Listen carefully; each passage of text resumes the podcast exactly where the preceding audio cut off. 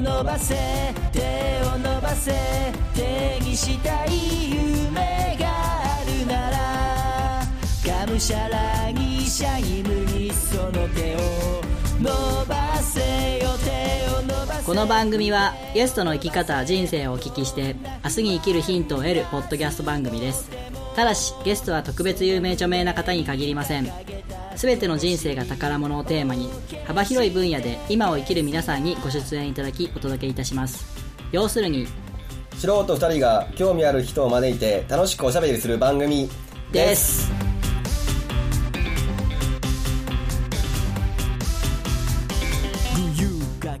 はいどうもワンライフポッドキャストナビゲーターのミッチーですハチです。こんばんはこんばんは。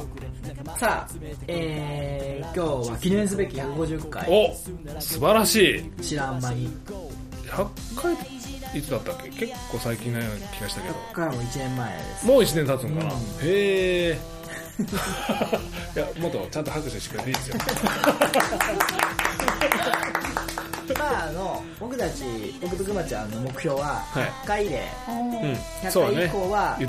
とオフタイムですあオフロスタイムですのでロスタイム。うん。長いロスタイムいつです。終わってもいいような状況で、えー、終わってますロスタイムからの方がちょっと人気が上がってきてる。ウイニングランですよ 素晴らしい。素晴らしい番組ですよ。どうですか最近はっちゃん僕ですか？あのー、まあまあ忙しい日々を過ごしてますよ。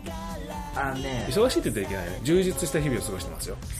僕、今日収録してるのがうん。5月19日なんですけど、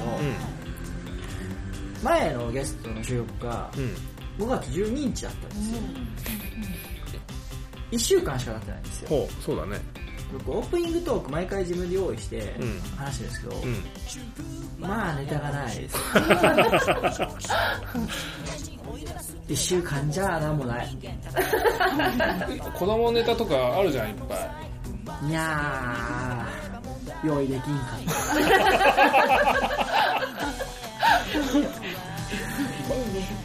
こうバカ親っぷりをこう、さらけ出せばいいじゃん。いや僕あんまりそんなあの人には言いませんよ。や、フェイスブックでいっぱい出てるよ。えそうですか？実際可愛いからね、いいけど。はい。こっちもこう親になったような気分で、わあ、大きくなったなと思って見てるけどね。最近やってないですけどね。あ、そうかな。はい。もう徐々にあの隠していこう。あのー、スカッとした話とかある最近。あなんかあるんですか？いいじゃあるないですか。あるのよ。あるのよ。あのね。ちょ、っとサクッと2分ぐらいでまとめてください。2分ぐらいで、また。あちゃんと落ち着けて言ってください。私あのー配達業をやってるんですよ。某猫のマークのところで。本業はね。でいつもね行くあのーそこにある時間になったら必ず立ち寄る、えー集荷先があってそこケーキ屋さんなんですよ岡山で有名な。でたまたま混雑時お客さんがいっぱいいて混雑時だったんですよ。で一応その集荷の荷物はそのカウンターの上に置いててくれてたんで一応、えーそれをまあ機械を通して、えーいつでも持って帰れるようにするんだけどであとは機械を渡してあと、えーお客その受付のお姉さんと、うん。確認をして帰るだけでまで済んでてで混雑してるからお客さんがずっと並んでて、で人お客さんが一人住めばまたお客さんが入ってくるっていうような状態だったんですよ。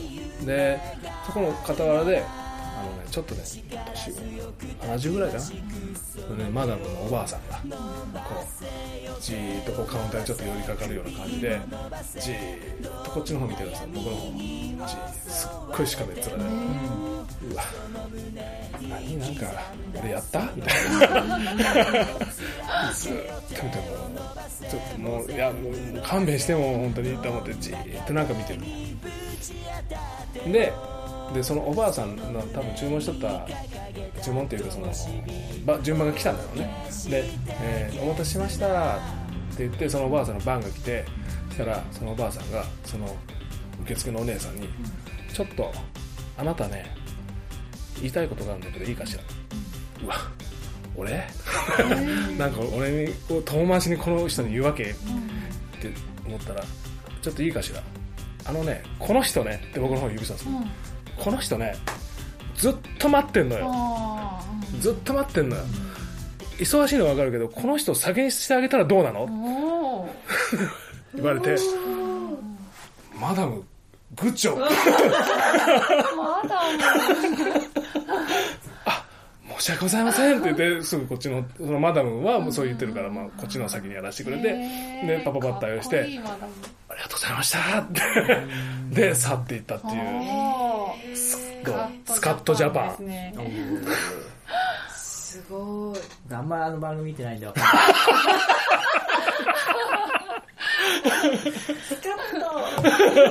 そういうスカッと。そういうやつなんですか？そうそうそういいよかったじゃないですか。そうねスカッとしたでしょ、かっこいいそのマダムマダムね。うん。うんすごい。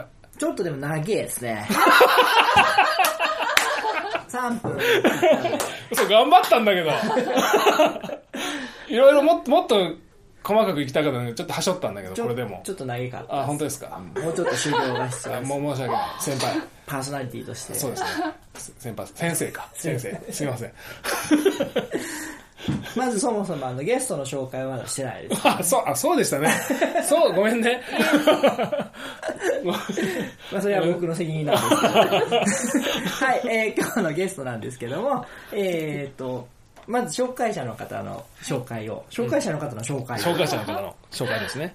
えー、直輔ちゃんです。よろしくお願いします、よろしくお願いしますさあ、えー、そしてゲストの方が、感じるご飯主催、ありがとうマンダラ講師の松本美由紀さんです。よろしくお願いします。はいよろしくお願いします。よろしくお願いしまどうすですか今のスカットのお話。はいどうでした今の？スカカットしたね。ね。あのあのスカットジャパンのおばあちゃんが、スカッとさせてくれるおばあちゃんが演じてる感じで、イメージ役者さんが出てきましたそう役者さんが出てきました それ、それの時のはっちゃんは誰がやってました？はっちゃんがやってます あ私が？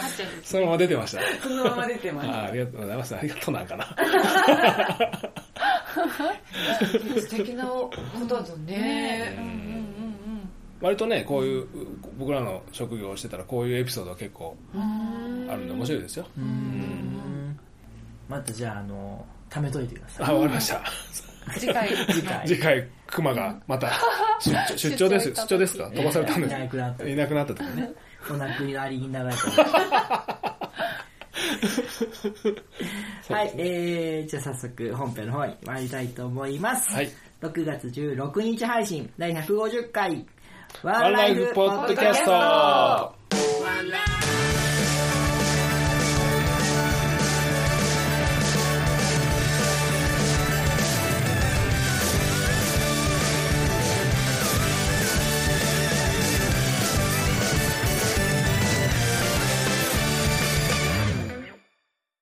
はい、それではゲストコーナーです。改めまして本日のゲストは、感じるご飯主催、ありがとうマンダラ講師の松本美由紀さんです。よろしくお願いします。よろしくお願いしますよろしくお願いしますじゃあちょっと軽く自己紹介の方お願いいたします。はいえっ、と広島から来ましたえっ、と感じるご飯っていう名前の料理教室とあと「ありがとう」っていう5文字を使って字文字マンダラという、あのマンダラを、えー書いたりあのその書き方をお伝えしています。ミッキーと言います。よろしくお願いしよろしくお願いします。もうでもデザイナーさんですよね。すごかったねあのデザインというかアートはね。ありがとうマンダラのうん。デザイン。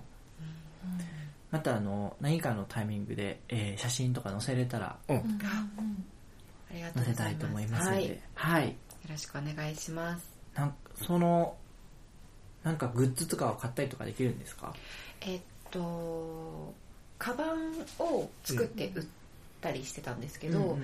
今は、えっとマンダラとかあと色紙に書いたマンダラですね。とかあと,、えっとトートバッグに直接マンダラを描く、要はまえっとトートバッグが原画みたいな感じのものをあのご依頼をいただいたら描いています、はあ、うん。なるほど。い、じゃあもしね、その画像、絵を見てうん。うん気に入ったっていう方が出てくれば、ね、直接お願いができるかも。はい。あ気になるお値段は？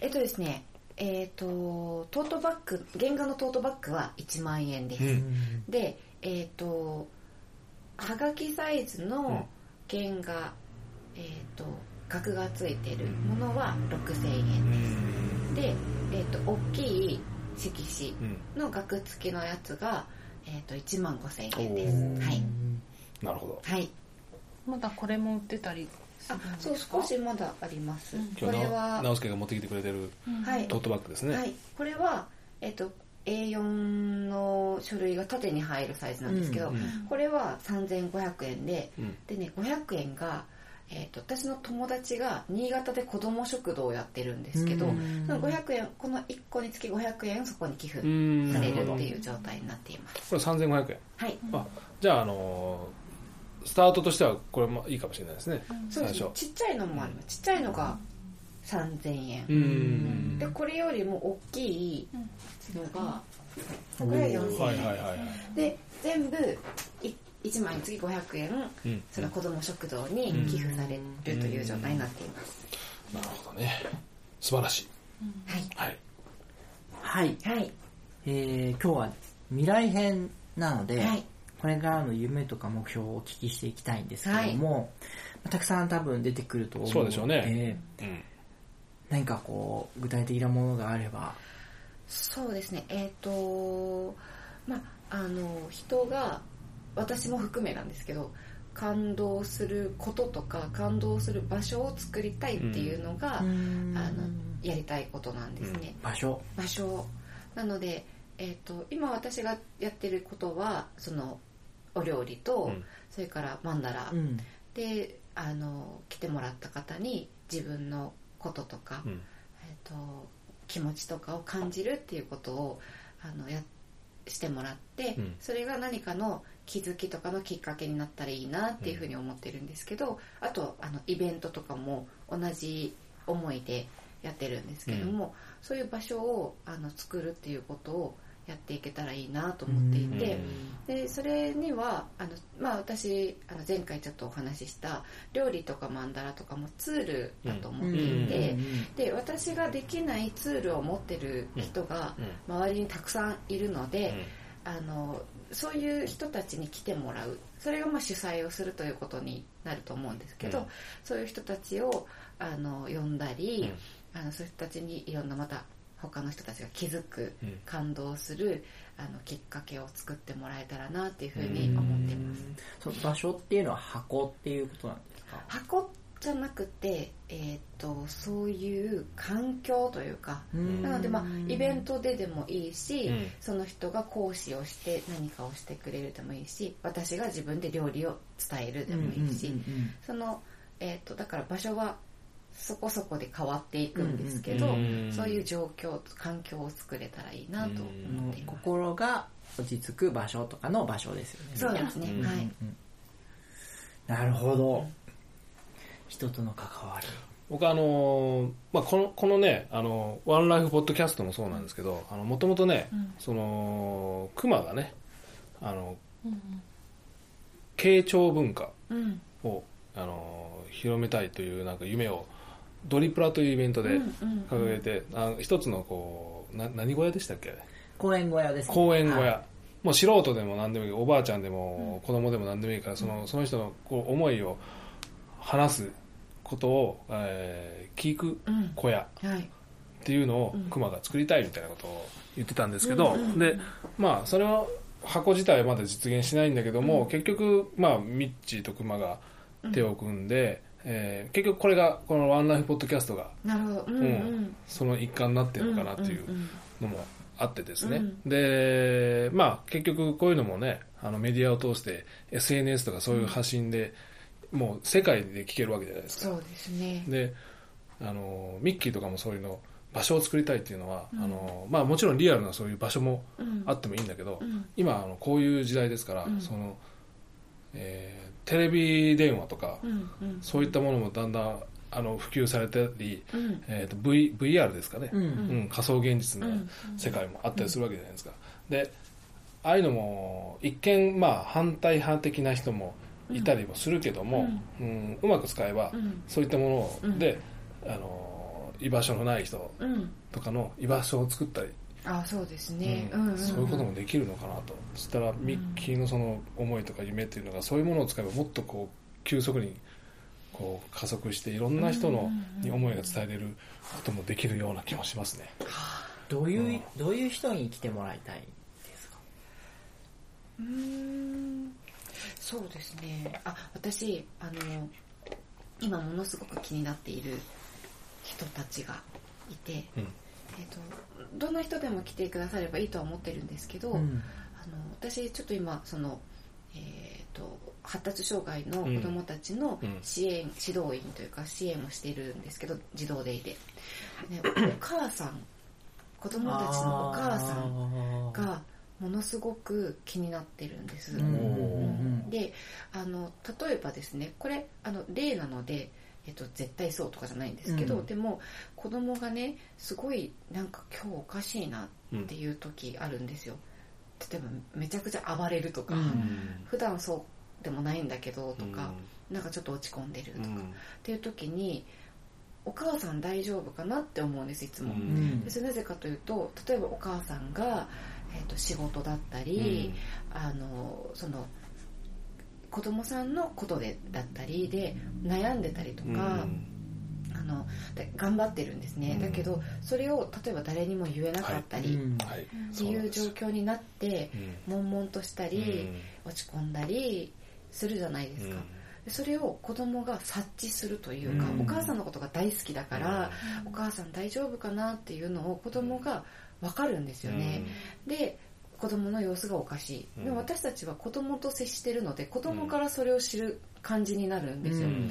でそういった時にそのお母さんたちはあのそれがいけないことだと思ってる人が多いんですよね、そのイライラしちゃう自分が子供に影響を与える、それは私がいけないって思ってるお母さん多いんですね、でも人は誰でもイライラすることあるし、落ち込むことももちろんあるし、むしろそれを人に伝えないで、うん。しんどい思いをしているからこそ、うん。頑張ってるからこそそういう状況になっているっていうだけのことで、あの全然悪くないことなんですよね、人に影響を与えてるのは誰でも与えてるし、でもそうやってその悩みを相談できない、あの環境をあのストレスを抱えてることを黙って頑張ってるお母さんのことがものすごく気になっていて、そういうお母さんたちにその自分のことを考えるというか、時間を。うん自分を感じる時間を持ってもらえたら、でお母さんって家庭の太陽だと思うんですよ、うん。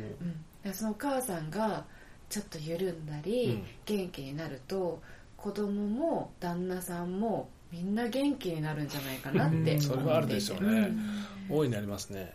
なのでお母さんのことが今ものすごく気になっています。そういう方たちになんかその自分を感じるっていうことをできたらいいなって思って、うん。なるあのお母さんもねあの悩んだりされてるうん。そういう障害を特に持ってるお母さんっていうのは、そういう悩んでる方が結構多くて、うん。で、えーその悩みを打ち明けれない、うん。そういうコミュニティがあることも知らないとか、うん。うんそういう人が多くて、うん。なかなか人と接することが億劫になってる方がうんうんやっぱり多いんですよね、うん。うん。だからそういう人たちのその居場所うん。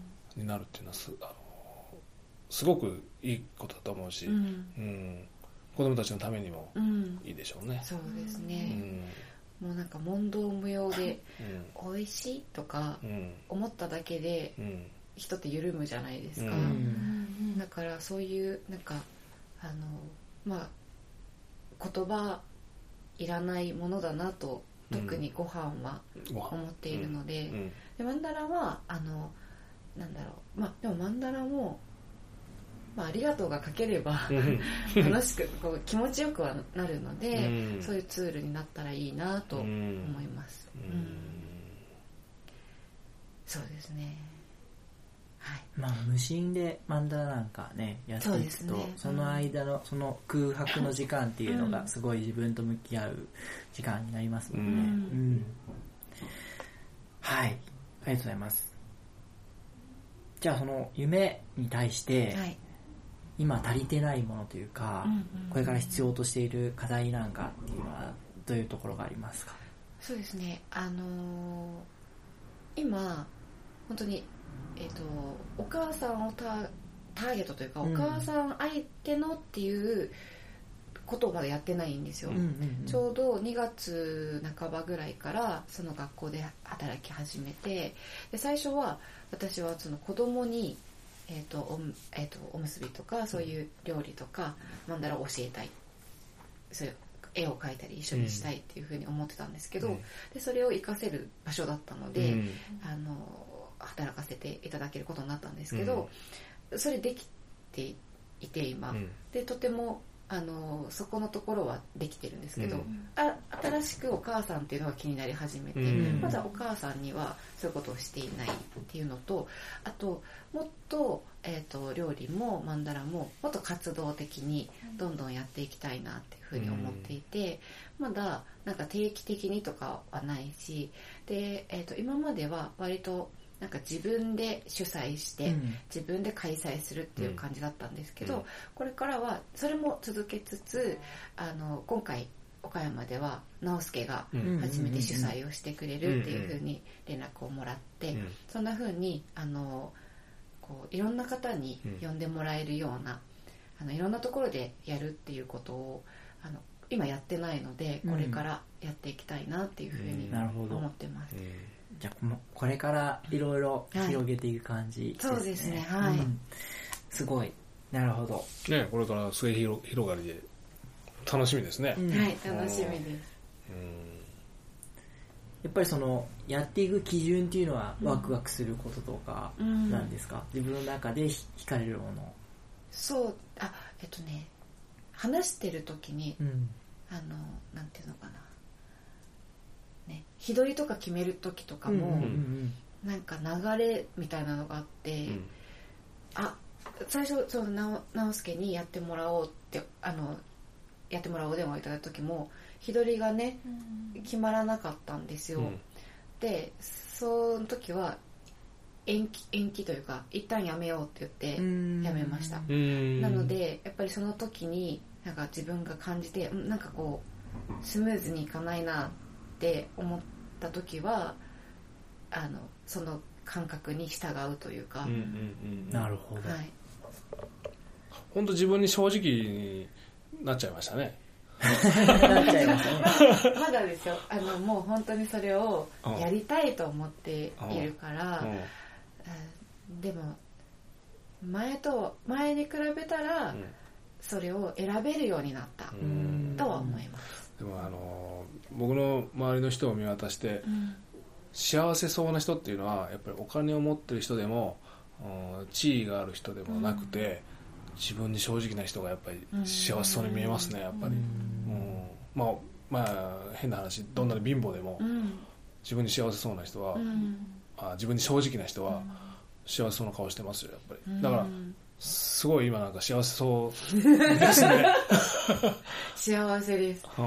あのそうなんかそうですね。うん。そういうやりあのやりたくないことって言ったらちょっとあれですけどうやりたいことを選択できる幅が広がったので、うん。楽しいんだと思うんです、うん。で最初は怖かったですけど、うん。あのやりたいことができないストレスを自分で選んでたので、うん。だから今はその幅が少しずつ広がってるから、うん。なんかあ楽しいなって思えることも増えて、うん。もっと増えてきてるなとは思います、うん。そのやりたいことがはい、見つからない人には何かアドバイスというか。ああえっとそうです。本当よく聞かれるんですけど、うん。あのやりたいことやってる人につくというかうん。やりたいことやってる人を応援するっていうか、うん。なんか多分やりたいことっていうのがどういうことなのかっていう感覚を感じれてない。なるほどね、うん。忘れその一生懸命やりたくないことも含めてやってると、ちょっと感情を抑えちゃったりするじゃないですか、だからあこういう感じ楽しいみたいなのを楽しいことをやってる人の近くに行くとうん。なんか伝わってくるじゃないですか、うん。そしたらあのあこれやりたいとかうん。つながってくることもあるし、うん。あと人を応援するのが好きな人っていいるじゃないですか、うん。それがすごくワクワクする、うん。私もそういうとこもあるんですけど、うん。やっぱチャレンジしてる人とかのそのそういう人を見ることですでにこう力をもらうので、うん。だからすごい動いてる人とか、うん。そういう人の応援をする、うん。なるほどね。あじゃああれですね。やりたいことがない人はミッキーさんのー応援をしたらいいんですよ。講座に行って。ぜひ。そうそうつながる。うまいプレゼンをしたんですよ。あの名刺会社あそうですそうです。やりたいことでやってる人についていくっていうのが大事だとそうですね。ねはいありがとうございます、はい。ありがとうございます。じゃあ最後にこの番組恒例の質問です、はい。えー松本みゆきさんミッキーさんの人生を一言で表すワンワード私のワンライフを教えてください。はい。おもろかった、おもろかった、まあその自分が亡くなる時に何を思って亡くなりたいかっていう、はい。私そういうふうに思いたいんです、うんおもろかったう人生が。んうん。うーん。そうなんか味はまあでも感じるっていうことをやっぱすごいなんか思ってるなと思うんですけど、うん。自分がそれをしできなかった時期があったので、うん。だからあのああ面白かったって やり尽くしたみたいなもう面白かったって思って亡くなりたいです、今すげえ感情こもっててこもこもってたね なんかね。なるほどなっていう。はい。もう人生ぬ時までハッピーな感じがしますね今のは。あ本当です笑顔でね。次何しようかなぐらいの生まれ変わったらね、うん。はい、ありがとうございました。はい。では、えー、ここでえー終わりにしたいと思いますが、はいぜひまた来ていただいて、その後の状況など教えてください。はいありがとうございます。ありがとうございましたありがとうございました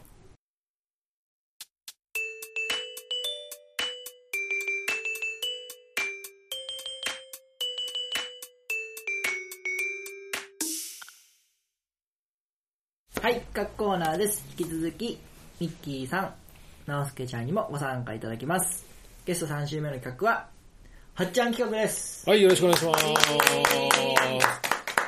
さあ、お願いしておりました、はっちゃんはい企画。そうですね。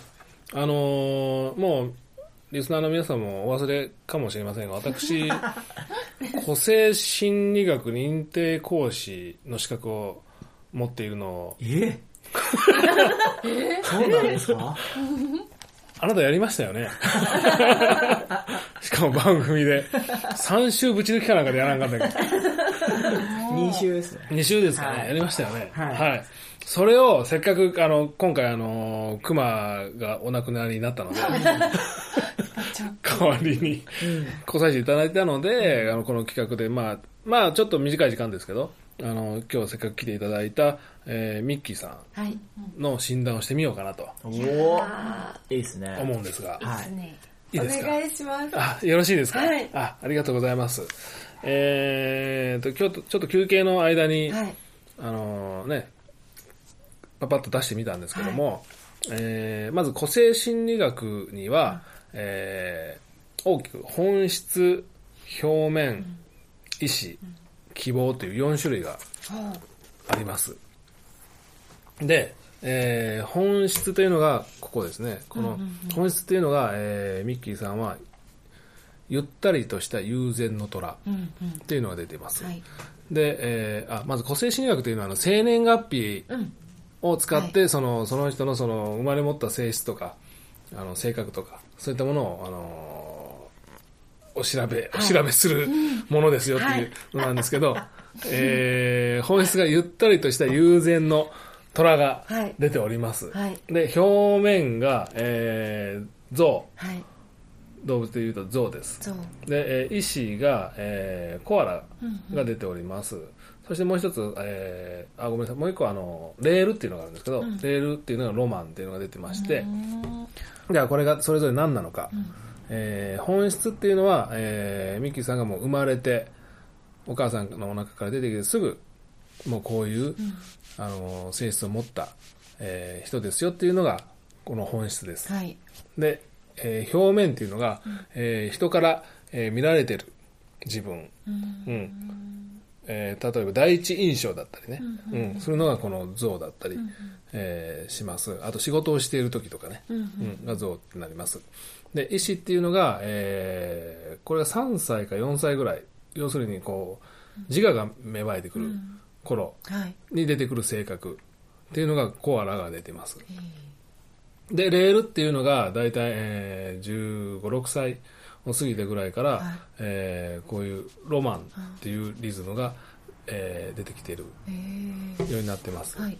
で、えーまた戻って、えー本質のこのゆったりとした悠然の虎。まあ、要するに虎さんなんですよ。はいで、個性心理学はその12種類の動物をさらに細分化して60種類に分けたのが、えー個性心理学なんですけども、はいで、ゆったりとした悠然の虎、虎さんなんですけども、はいえー実は、えーミッキーさんは、すごい姉御肌だったりします？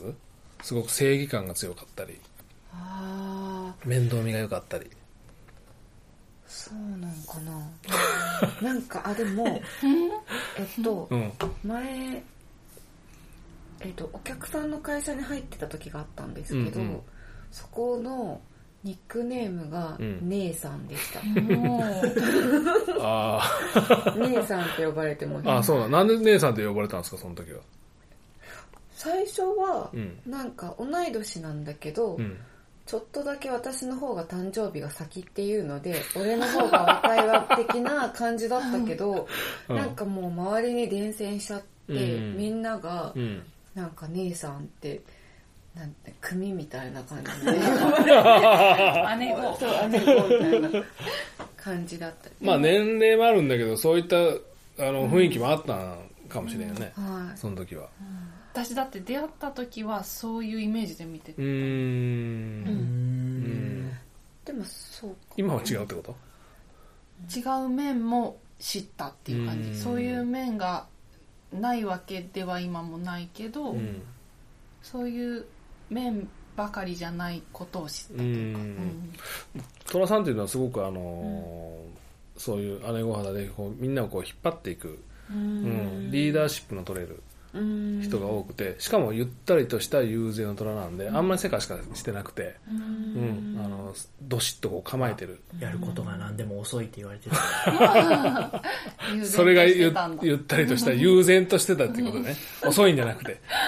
なるほど、まあ、その虎さんもそうなんだけど、はい。この虎さん、このゆったりとした悠然の虎、その60種類の中では49番という番号をもらってるんですけども、ここの49番のリズムっていうのがあって、リズムっていうのは、えーえっとね、その個性心理学の中で10種類あるんですけども、はい。そのうちの一つで海洋っていう、えーリズム。で、この海洋っていう人、はえー歴史上の人物で言うと、えー織田信長、えー豊臣秀吉。芸能人で言うと、えー福山雅治とか、うん。そんな、あのー結構いろんな、えー歴史を、まあ、福山雅治はなんかわかんないけど 歴史をね。坂本龍馬。高本龍馬はここじゃないねいや、福山雅治って言うからね。あ高本龍馬ね いいフォローしますね。フォロー台無しにしちゃいましたね。あのー、歴史を変えるような、あのー人が結構多かったり。で、あのーなかなか一筋縄ではいかない人がなるほど多いですね。で、じっとしてるのが嫌だったり。その、常識とか、あと、うん、抑え、束縛とか、うん、そういったものを嫌う人がうん。もうそうです。非常に多い。んですよ。だから、えーこの収録の時にいろいろ話を聞いてる時に、うん、自分自らこうそういうなんか束縛されるようなところに行ってしまってたところがあったんだけども、今はそこが解き放たれてるはい。そうです。ので、とても海洋さんらしいへえそうなんだ。生き方をされてるので、すごい生き生きしてるのかなっていうふうに、そうなんだ。はい、見受けたのと、はい。で、えーレールっていうのがはい。ロマンうんうんであるんですけども、レールも、えーさっき写真を送ったと思うんですけど、あれで言うのは、えもしびというラインのところがあると思うんですけど、あ赤のところ。そうですね。はい。これ、あの、実は、えーみリズムで言うところの灯火なんですけど、レールで言うところのロマンで、ちょっとややこしいんですよ、この表現が。うんえーミッチーなんかは灯火のうんリズムを持っております。へーで、えーミッキーさんは、うんえーロマンというレールを持っています。同じような性質、似て、似てちょっと異なる性質なんですけども、ミッチーさんなんかはもう生まれ持っての芸術肌なんですよ、実は。まあ、まあ、本当ですか？はい。生まれ持っての。うんうん。努力もなく、もう生粋の生粋のこういう人が多いんですよ。へロマンの人も、ロマンの人は、こう、そういう方向に向くと、そういう方向、芸術的な方に行くと、えー人生がうまく歯車が噛み合いますよっていう、合ってるじゃないですか。そうなんですよ。そうなんですよ。すごい。だから、これを診断したときに、あ、なるほどなと。なるほどだ。だから、えーミッチが、えー言ってた、えーなんだろうっけ。アーアーティストで芸術家ですねって言ったかな、そっちの。デザイナーじゃなくて、アーアーティスト。の方ですね。って言ったのはもうまさに。えへこれなんですよね、はいなので、えー今のその生き方その目指してる方向っていうのはすごく合ってるなと、うん、なのではい。素晴らしい表情をされてるなと今日ずっと収録をしながら、へえいいいい顔してるなって思いながら、うん。そのまま行けばいいんですね。そのまま行ってください。はい。このまま行ってください。はい。ありがとうございます。ありがとうございます。まあ、あと表面の像ココアラ像っていうのは、えー人から見られてるとか、あのうん、演じてる時の自分なんで、何かこう像っていうのはうーんとにかく突っ走ります、ああ、そういうふうに見られてると。なるほど。うん、あ。人の話を聞きません。うん ただものすごい能力を持ってるものすごい天才肌な人がへ多いので、えうん、直輔はこれが？本質なんですよあすごいじゃん。天才肌なんですよ。パワーはあるっていうパね。ワーあるんですよ。月確かにだからこのコーナーの前に直輔になんか似てるなって思ったとかってちょっと聞いてみたんだけど、同じ像を持っているっていう。うん、そう表面だからでも本当のは像じゃないのよ、でもこう初対面の人とか最初人に見せるときは像の自分を見せるうんところがあったりするのかなと、うん、え象の自分っていうのは突っ走る自分？走ったり天才肌だし天才。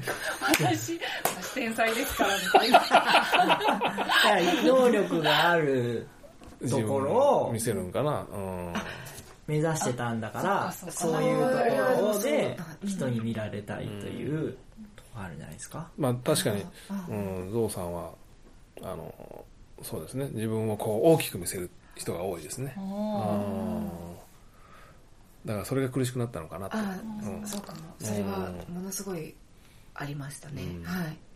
で医師はその自分の頭で考えたり何か決定したりとする時のコアラはコアラ。コアラさんっていうのはすごく計算良くも悪くも計算高い。へえちょイカそう。イカそうよって感じ。で なんかでもちょっと今テンション上がりました。あできるんだ私と思って。すごいあのーうんし損得感情って言ったら言い方が悪いかもわかんないけど、うん、ちゃんとそれが分かる人これは私にとって有益かどうか、っていうことを決定する能力はあるはずなんですよ。あれそれってもう自分が気づいてなくってそのうんなんか自分にとって有益かどうかっていうのを判断できているっていう可能性はありますか、ありますよね、そういうのもきっと。うん。え、でも医師だったら頭で考えてるんじゃないですか？頭で考えますね。まあだから気づいてないことはない。ああなるほど、うん。うんうんでもでもそれが習慣になってたらでもあーなるほど。切れてないこともあるかもわかんないけどね。うんまあこのこれ一応学問なんで、はい。この占いのようですけど一応学問という位置づけであるので統計学。統計学なので、あの統計学のその 逃げ逃げ道じゃないけどいいところは絶対じゃないですよって言え言えるところなんですよ そういう可能性が高いっていう。なるほど。ただこの全部が全部当てはめようとな逆に窮屈になるんですよ特に海洋さんは、うん、これあなたはこうなんですよ。こうなんですよ。こうした方が絶対いいんだからこうしなさいよって言われると嫌なんですよ逆に。すっごいわかりますね、うん。だから、まあ、この中で、まあ、当てはまってるっていうのは、まあ、し強いて言えばこのうんうんうん回を、あの本質の部分と霊の部分が今の現状すごく合ってるから、かふうに見えるっていうう。ん、見えるから、今のあなたは正解ですよ。あとはもうもうこの後もどうぞ自由にやってください。そういうアドバイスが一番多分海洋さんに合うのかな。なぜそれがわかるか。私も海洋だから。そして私の霊のロマンなんです。えー、すすごい。はいなんすかそれ、自分は芸術派だっていうアピールですか？ええ、ええ、少し。自分がアーティストっていうの、僕がアーティストって言ったらちょっと反応して、ちょっと酔いしれてたじゃないですか。ええ、お俺も俺もって思った。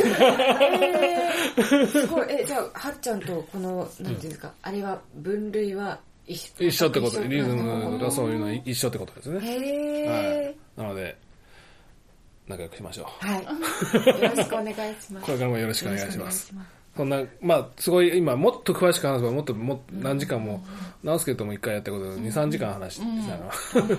ワンプラスワンの一つのテーブルに座り続けました。なんかはっちゃんの文に直輔が興味があるって書いてたのは見ました。ああ、そうそう。やられてるっていうのは知ってたんだけど、ぐらい、こう、掘り下げていけば、いろんな話が、できるツールなんで、これも。はい。すごい。はい。また、興味があれば、また、はい。よろしくお願いします。はい。よろしくお願いします、ありがとうございました。こちらこそありがとうございます。はい、以上で。はい。以上ではい、ありがとうございます。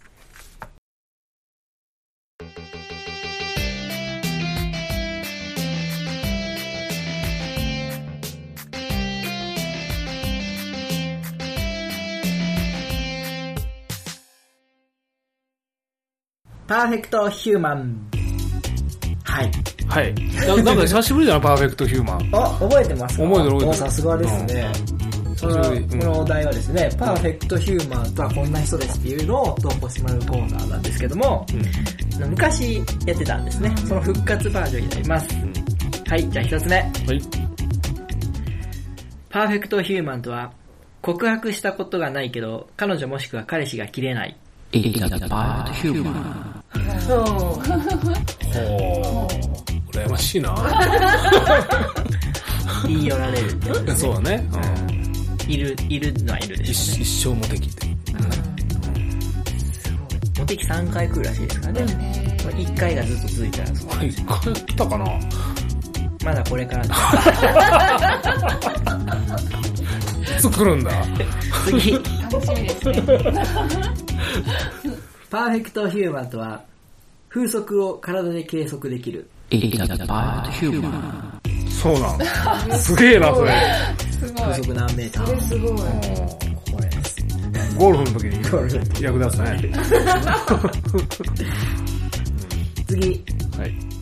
パーフェクトヒューマンとは、花粉を目で捉えられる。すごいそれすごいすごい視力や。すごいけ顕微鏡レベルよ。視力36お点。お Wi-Fi 飛んでるようじゃなくて、花粉飛んでる。すごいそれ生きづらくない？それ。確かに。なあ。次。パーフェクトヒューマンとは、なくしたコンタクトレンズを瞬時に見つけられる。いいですね。いいね。苦労するもんね、なんでしたね。はい。今日は以上4つになります。はい。この4つの中から、今日のネタリストをはっちゃんに選んでいただきます。はい。じゃあ、どこどこお願いします？じゃーん花粉を肉眼で捉えられる。おサザンヘルスさんからいただきました。ありがとうございました。マン。もう人間じゃねえよ。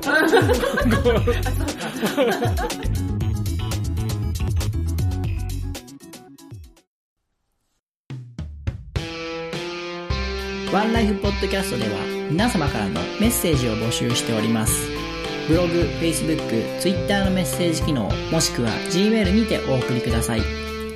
Gmail の宛先は onelifepodcast アットマーク gmail.com onelifepodcast アットマーク gmail.com ワンライフポッドキャストアットマーク gmail.com まで現在募集中のコーナーはブログ、Facebook をご覧ください。皆様からの愛のあるお便りをお待ちしております。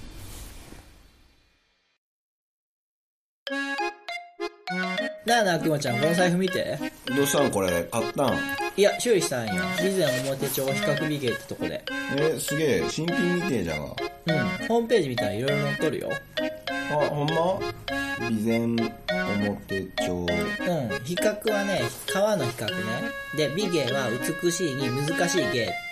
難しい芸ってああああったあっ靴とかカバンとか革製品全般修理してくれるよ。たうーん和歌山市北区柳町え？うんどうした？ん表帳なのに柳町にあるんじゃなほんまじゃな。備前表帳比較美芸お問い合わせはホームページお電話で。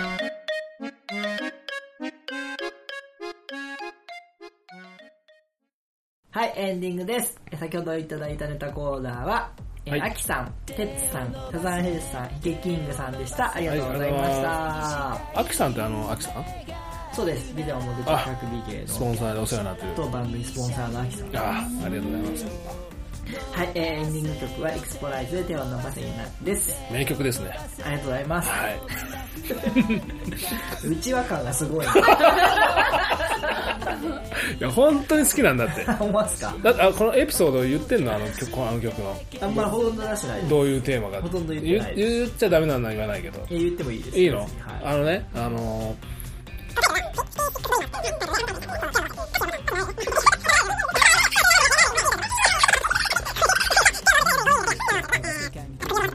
えー、海船がどうだらこうだそうですね。まあ、うん一応、全編本当に聞けば、ちゃんと聞けば、ワンピースのネタだなってのはわかるんですけど、サビだけだと、手を伸ばせ、夢をつかむために手を伸ばせっていう、なんか前向きな曲に聞こえるように作ってある。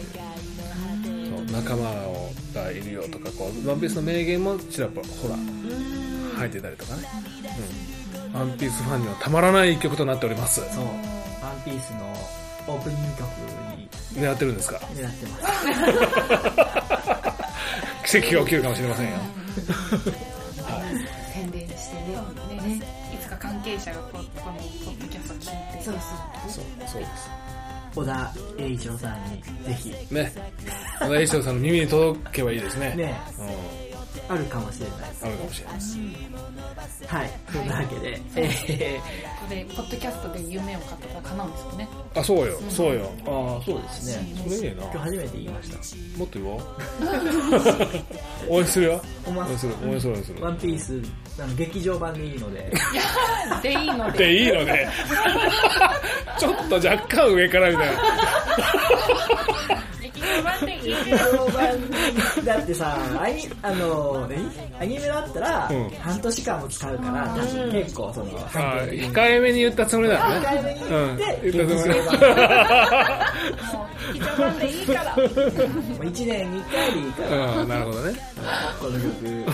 まあ、あの、なんなら歌詞は、歌手は、歌う人は別の人でいいから。曲提供。エキスポライズじゃなくてもいいとあいつらはまだまだまだだと。歌は下手だって分かってる。だったらいいなと思ってます。はい。素敵な曲です、はい、今な流れてます。今あ聞いてます今。ね。はい。でも「ワンピースあ読んだことが実はなくって。だから「ワンピースの曲だっていうのは分からなかったけど、うん。そうなんですね。ここれを機会に、ちょっと一応読ん読んだことあります。ないんですか？ないけど、指名長があのずっとミーティングをしてる間、バイブルのようにみんながワンピースを読めってすごい言ってて もうなんか本当あの去年のイカ砂漠のバイブルだったと思います、もうでもバイブル読まずに読まずに。もう一個のあの何？高橋彩さんの本を読めって言われてそれを読みました はい、すいません。えっ、と、最後なんでゲストの感想をいただければと思うんですけども、はい。ありがとうございました今日は。ありがとうございました。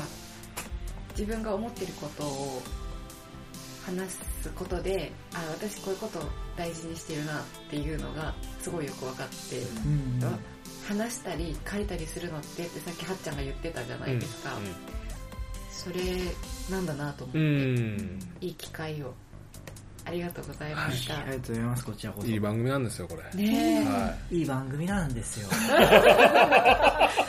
何かの声から2回言いますみたいな。試験に出るよ。聞く聞くよりもね出た方がいい番組かもわかんない。もしかしたらいやでもおかげさまで本当にね、出たいって言ってくださる方がうん、ちょこちょこ出てきて、うん、ありがたい。うんすごくい。いと思う日中スペシャルヒット企画企画ですよ。え、俺、俺いろいろやってる。そうその中でも特にっていうね。いろいろスペシャルなことやってる。あそうそうはっちゃん、感想をい。ただけますかあ私ですかあもうあの熊谷さんあく熊が本当お亡くなりになって感謝ですよ 天国でくまちゃんも喜んで喜んでくれてますよきっとね、うんまあ来週からも頑張ってやっていきたいと思います。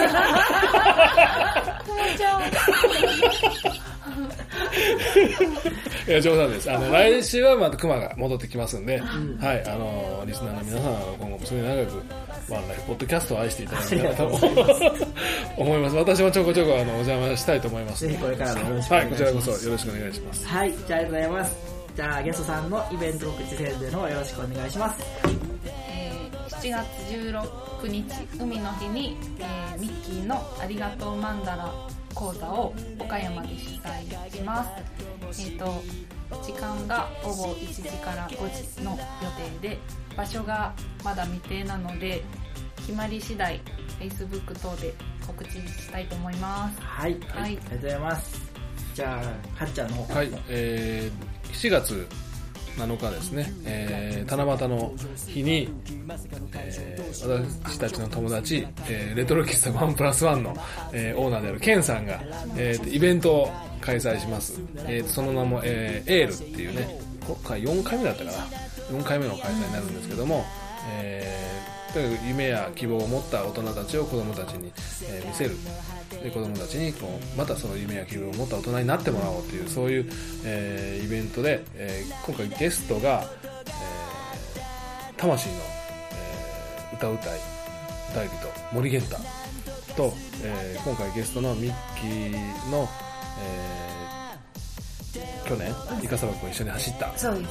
えーチーム AHO のリーダーのマンモスのこうちゃんはい。がトークライブを、えーします、えー場所は、えー浅口市、えー保健福祉センターですね、えー会場が、えー夕方5時から、えー開演が、えー夕方6時からとなってますので、えーまだまだ席は空きがございますのでどうぞ、えーご応募の方よろしくお願いいたしますはっちゃんはそのイベントにどのように関わっていいですか？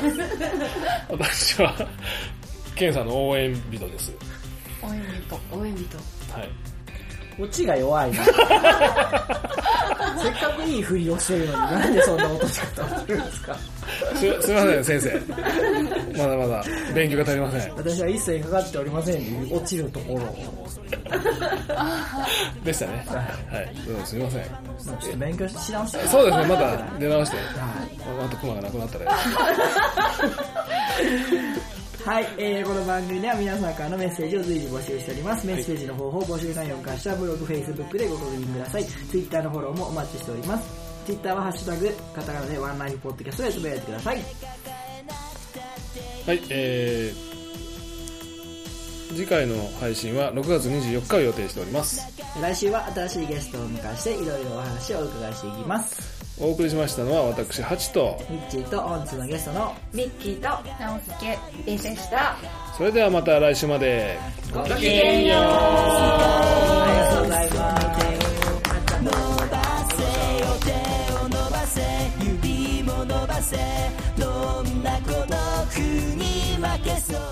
この番組は大切な靴やバッグをお直しします。備前表帳比較美ゲートお客様もスタッフも家族のように仲良く集まる場所牛窓カフェグローバーの提供でお送りいたしました。